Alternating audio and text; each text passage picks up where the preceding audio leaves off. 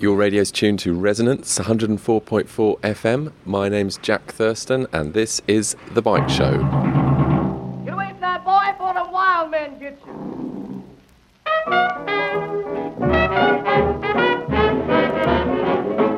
And as I announced on last week's show, on this week's show, I'm broadcasting from the United States, actually down in the very southern part of Louisiana, in the crescent city of New Orleans.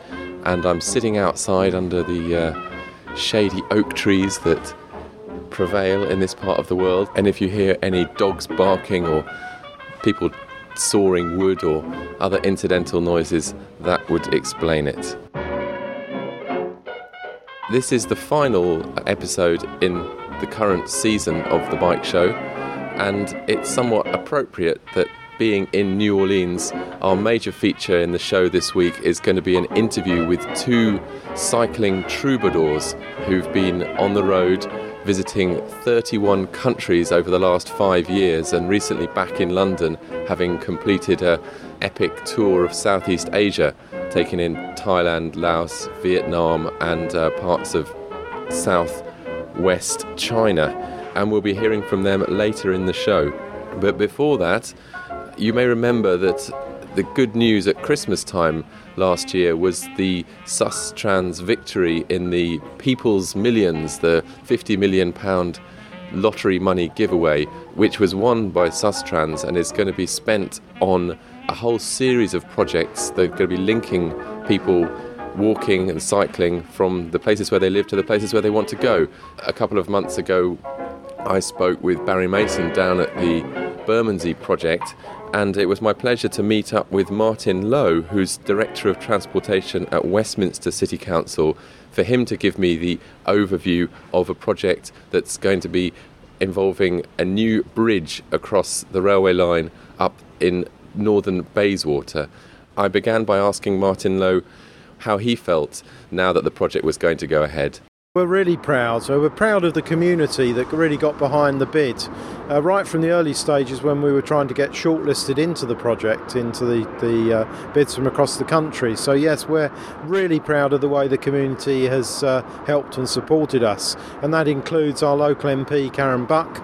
Uh, the leader of the council, Sir Simon Milton, Danny Chalkley, our cabinet member for economic development and transport, all of them played a, a massive part in trying to do this. And then we had all councillors. Um, uh, like Councillor Barry Taylor, who worked very closely with the Westminster Academy, which we're. Yeah, we've just walked down past the rather striking green building of the Westminster Academy um, on the Harrow Road here, and we've crossed underneath the um, the Westway, past some rather superior looking five-a-side football pitches, and we're now looking over down onto some railway lines, some of which look like they're a little bit on the disused side, but I th- think we just saw the the, the main line there a little bit further over. And so perhaps you can talk us through the project. The construction of the Westminster Academy um, resulted in the creation of a, a new ramped uh, foot, footway link and cycleway link to the bridge and remove the need for people to go up and down steps. But as you'll see, the next part of the project involves us working very closely with Network Rail that owns this bridge over the railway. Well, shall we take a walk across the existing bridge? Yes. And so this is really the characteristic of this little part of um, North Bayswater, really Westbourne Park, um, is that it's divided by railway lines, big roads, and these are not very good for people who want to get around the local area, are they? Because they just create these these sort of man-made barriers that are almost insurmountable. Um, I think the, I mean, the bridge that we're walking over now years ago got the term Muggers Bridge, and I think uh, for, for, for, you can see one of the reasons why. It's very hard to see. It's, it's hard to see round corners, so we're going to be doing some interim improvements this year.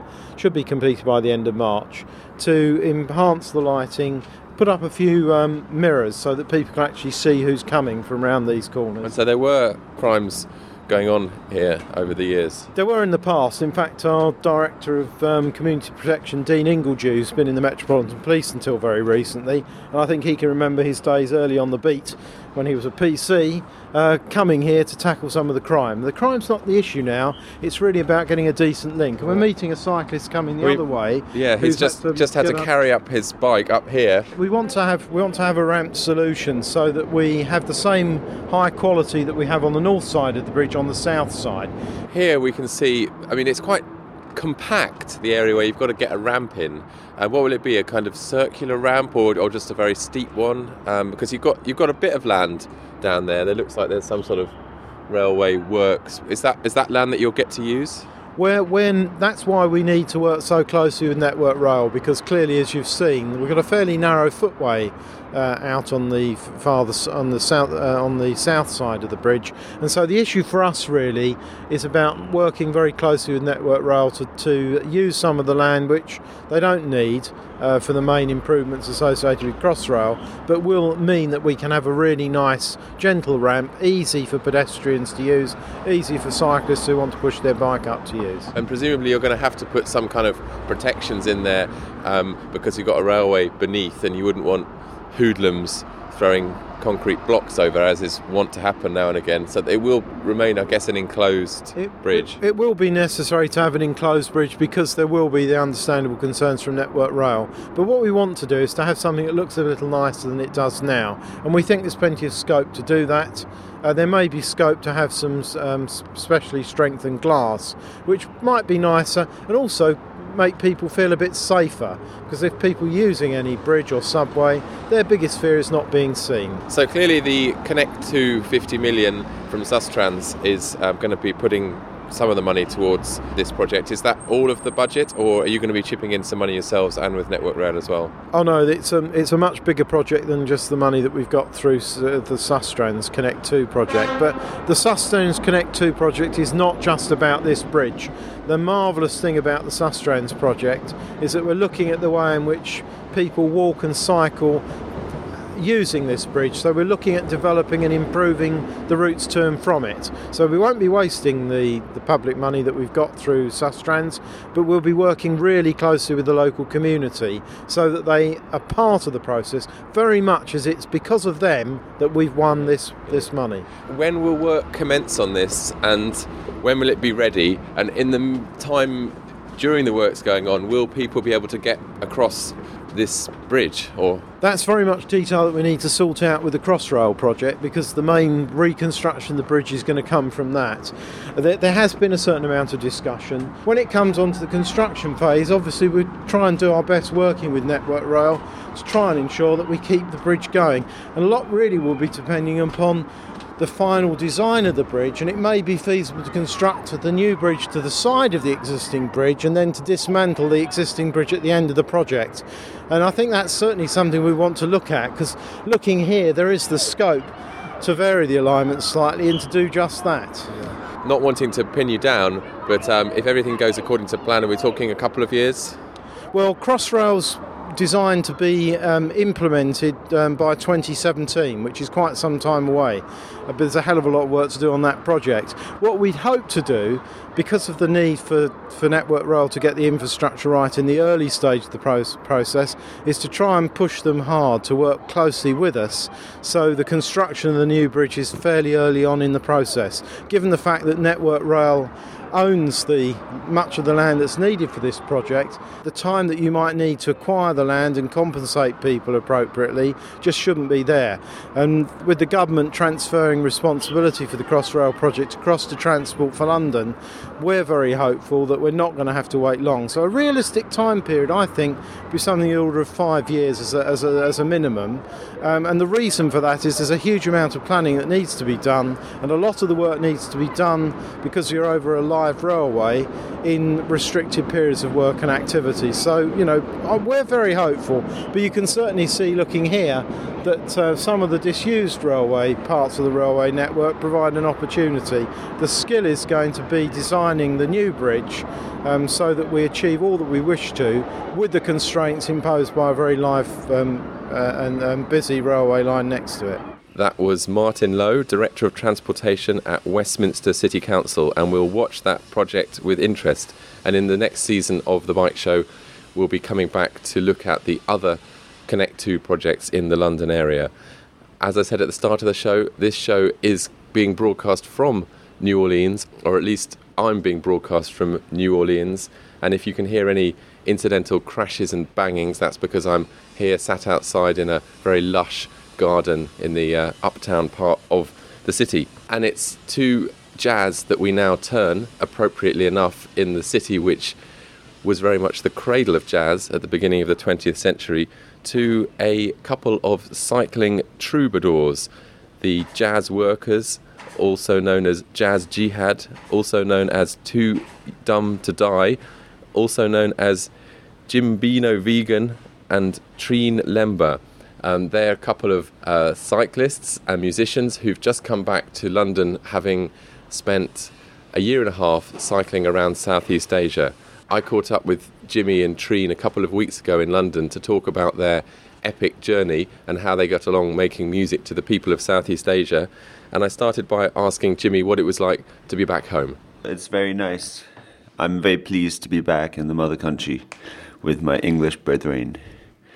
And how was the trip? Uh, it was fantastic. My legs are like a horse's legs, you know, they're bristling and so muscly. I wish you could see it. Listeners, I wish you could see my legs. Well, there's photos on the internet. yeah, we got a website so you can see my legs uh, with backdrops of China, Yunnan. Uh, we were cycling a lot in China and uh, and also in Vietnam and uh, and Southeast Asia, Thailand, Laos, through various jungles and swamps. And where did the idea come from? Well, we've been affiliated to uh, to uh, the Cyclown Circus, which is um, a larger group of uh, American cyclists that started in uh, late '90s. They, they were a circus called the End of the World Circus, traveling by truck, and they spend all their money on petrol. And uh, they thought, what, what, what's all this about? You know, we're supporting the war. This sucks. So they decided to get onto bikes and travel around doing bike shows, and uh, and they found the reception was just as good. They managed to have a bit more money to save, and uh, they spent it on food, which fed their aggressive cycling around the world. They made it over to Europe, and I met them in Barcelona in 2002, and uh, yeah, kind of they've grown and split off into many different groups. There's one group down in Southeast Asia at the moment in Thailand, and uh, there's also another group while we're here and we're cycling around London getting stuff done. That's just Trina and myself. Uh, but there's also another group in the States still, and uh, a group in Morocco. Uh, so they've uh, they've spread about and they're cycling and doing street shows unfunded by anybody except spectators on the road and uh, totally free and uh, basically things haven't changed since we started all you need is a bike and some kind of good attitude for, for the shows talent is uh, is acceptable but uh, really not so necessary although there is a hell of a lot of talent cycling around for seven years on a bike and playing music in the street I mean, you have to be uh, you have to be trying not to get good at something. and so, what are the advantages of traveling by bike? Uh, well, because if you're traveling by bike, the speed is very nice. if you go by uh, car or train, you pass by everything so fast. But if you cycle, you see you see all the people who live on the way, and uh, you say hello to them. and uh, it, it's uh, it's just healthy it keeps you doing exercise, and uh, yeah, it's it's. What, what, what, were the roads like? Well, different places, different roads. Uh, the craziest roads I saw was in Cambodia. It was just impossible because uh, there was like just hole after hole, no road. and what kind of bikes did you have? Uh, well, I, I traveled with a five gear bike and sometimes only one gear worked.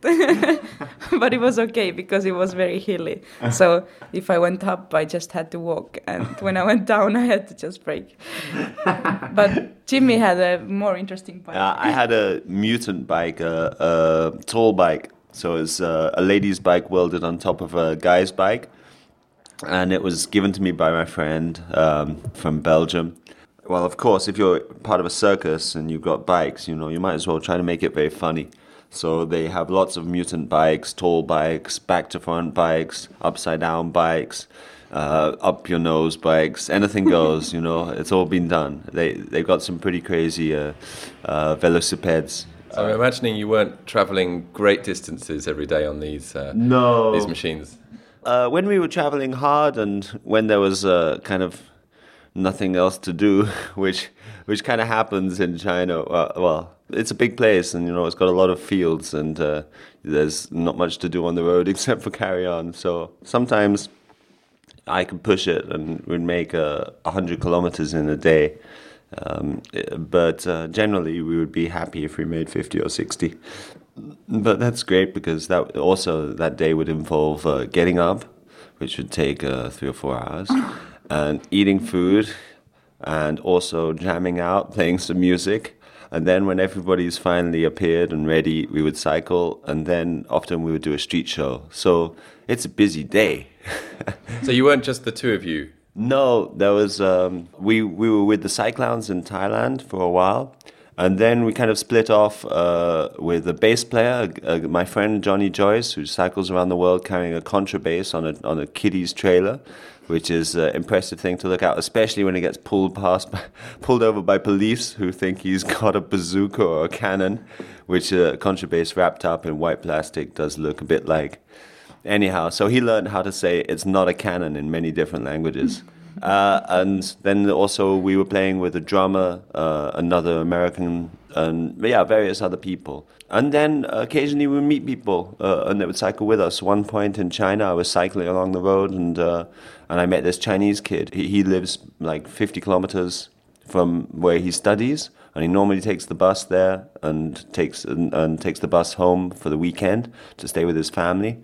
And uh, he was with his bike, and he decided to cycle with me, and uh, it was exciting for both of us because I got to talk to him, and he got to cycle to his hometown, which uh, I think he really enjoyed it. I spent, I had a meal with his family. It was, it was you know, so we pick up people. I mean, people like that for one day, and other times we pick up people for perhaps uh, a month. I've been picked up for the last five years, so I'm not sure when they're going to shake me off.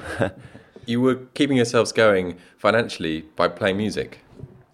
Yeah, most of the time playing music, we get a lot of gigs. China's great for musicians. If you're a musician in London and uh, you're out of work, I, I recommend you head for China. They have zero taste in Western music, but they know they love it because they associate it with being rich and being Western and snazzy and modern. And also, uh, they uh, there's more demand for music uh, than than supply. So uh, What did they make of your mode of transportation? Because I I guess everyone in China is looking to get off their bikes and into a car. Yeah, the bike is seen as very uh, old-fashioned and like the first thing you want to dump when you're getting when you when you get into the middle classes. But I don't know. Uh, I mean, the, also because there's so many bikes in China and people have been cycling so much, there's a very positive situation for bikes. You know, it's like uh, on every street corner, pretty much, you find somebody who, who fixes up bikes for a pittance, for, for a small amount of money. You, it's very convenient to travel by bike. There's cycle lanes everywhere in, in Beijing. Even though they're making these big roads, they're making, they all have cycle lanes. Uh, I think the bike is perhaps getting less popular as a means of transport.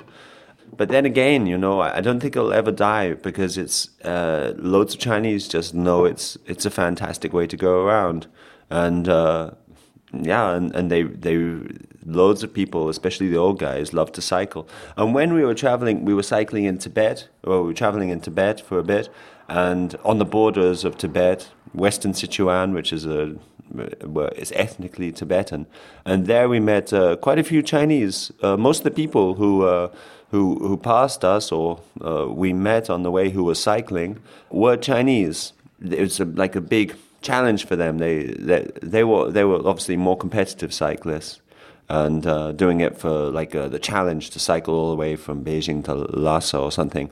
But uh, it was very encouraging to see Chinese who uh, who saw biking as a as a pastime, as a nice way to enjoy yourself.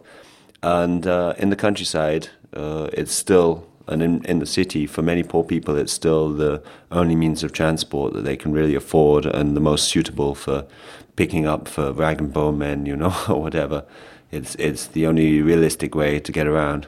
Talk me through your instrumentation and repertoire. Tell me about what you play. We play mostly this old time jazz from New Orleans, like uh, from the 20s. And also we pick up some songs on the way. And I, I learn many languages, so I, I sing in Tibetan, Chinese, and other. All right. So, what kind of songs did you pick up? Well, I guess the most exciting one would be the Cambodian one. Yeah. Everyone loves that. Jean's great. She she learns songs from each of the local languages uh, wherever we go. Well, she tries to, and she's wonderful at that.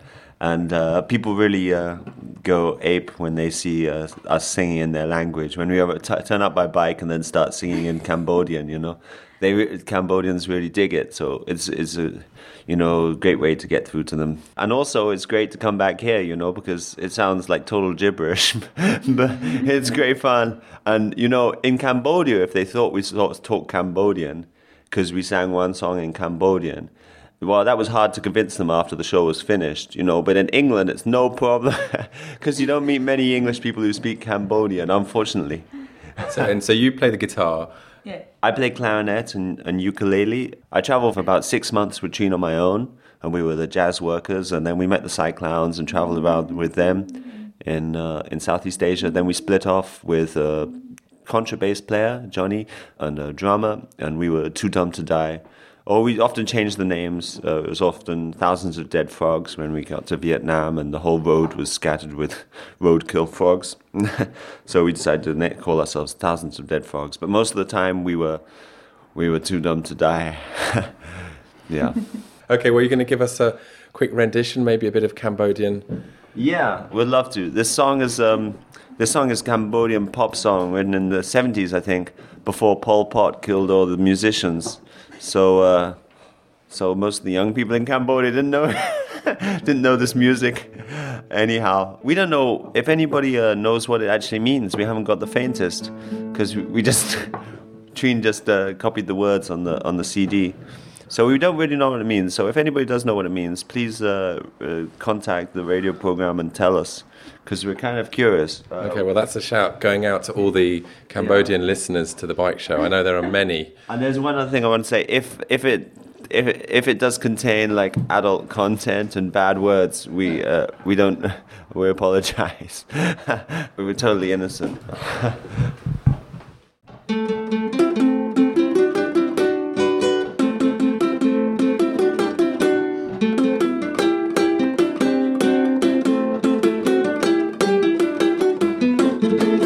Kam say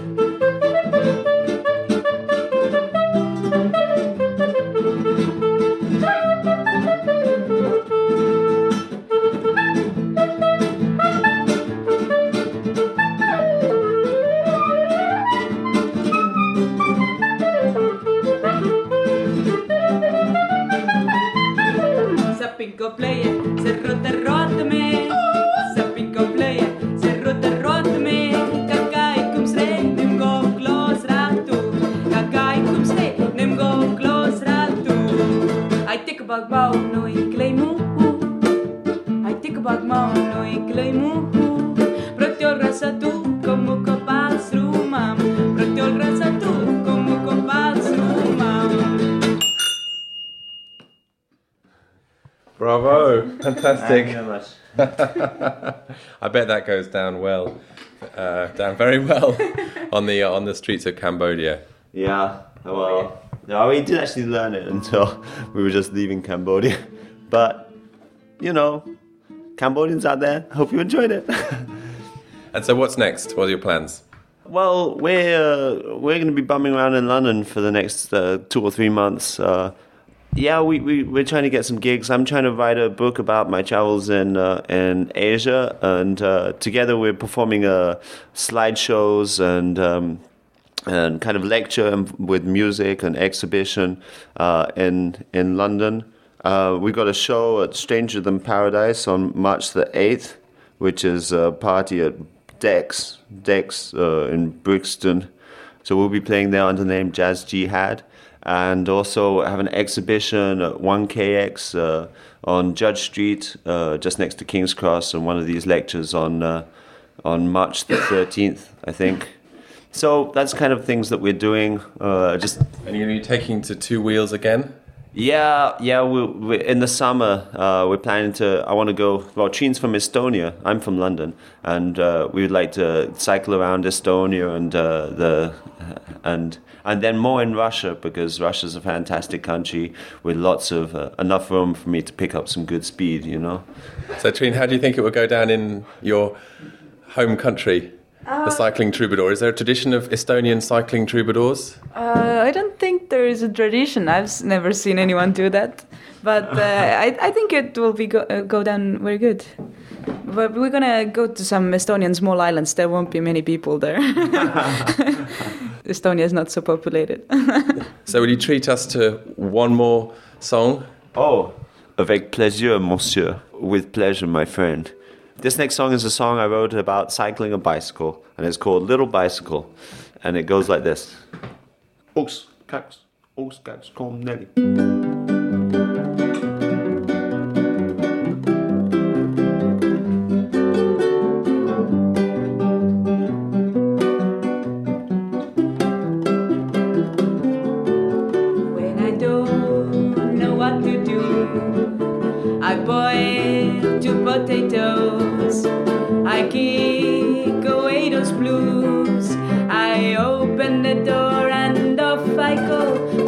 Cycle on my little bike across the hills along the dike.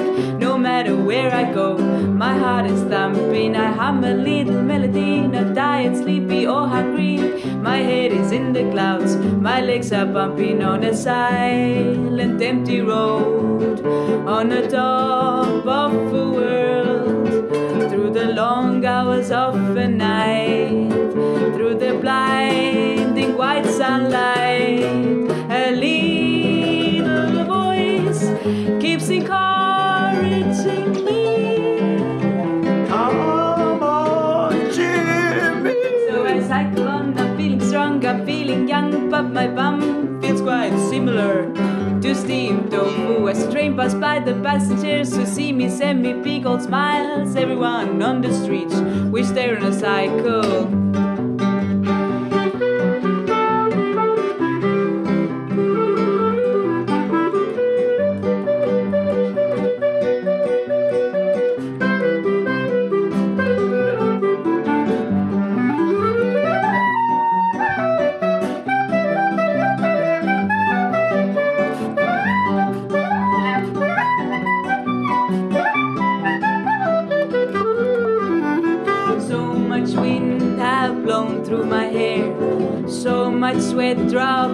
My brow.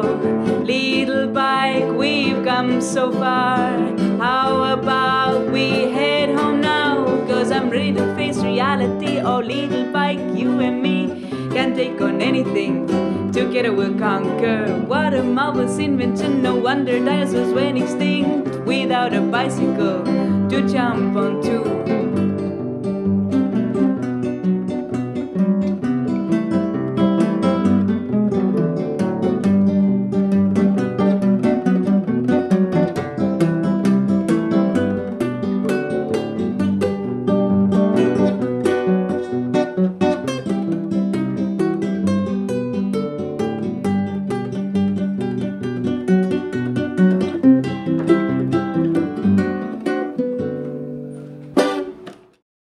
That was the fabulous Too Dumb to Die, Jimmy and Treen of the Cyclowns, and you can check out the Cyclown website at cyclown.com myspace.org and you can check out Jimmy and Treen at their MySpace page, which is myspace.com slash too dumb to die.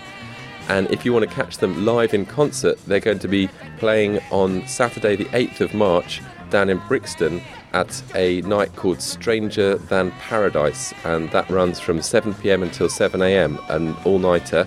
It's £10 to get in, and Jimmy and Treen will be playing as Jazz Jihad.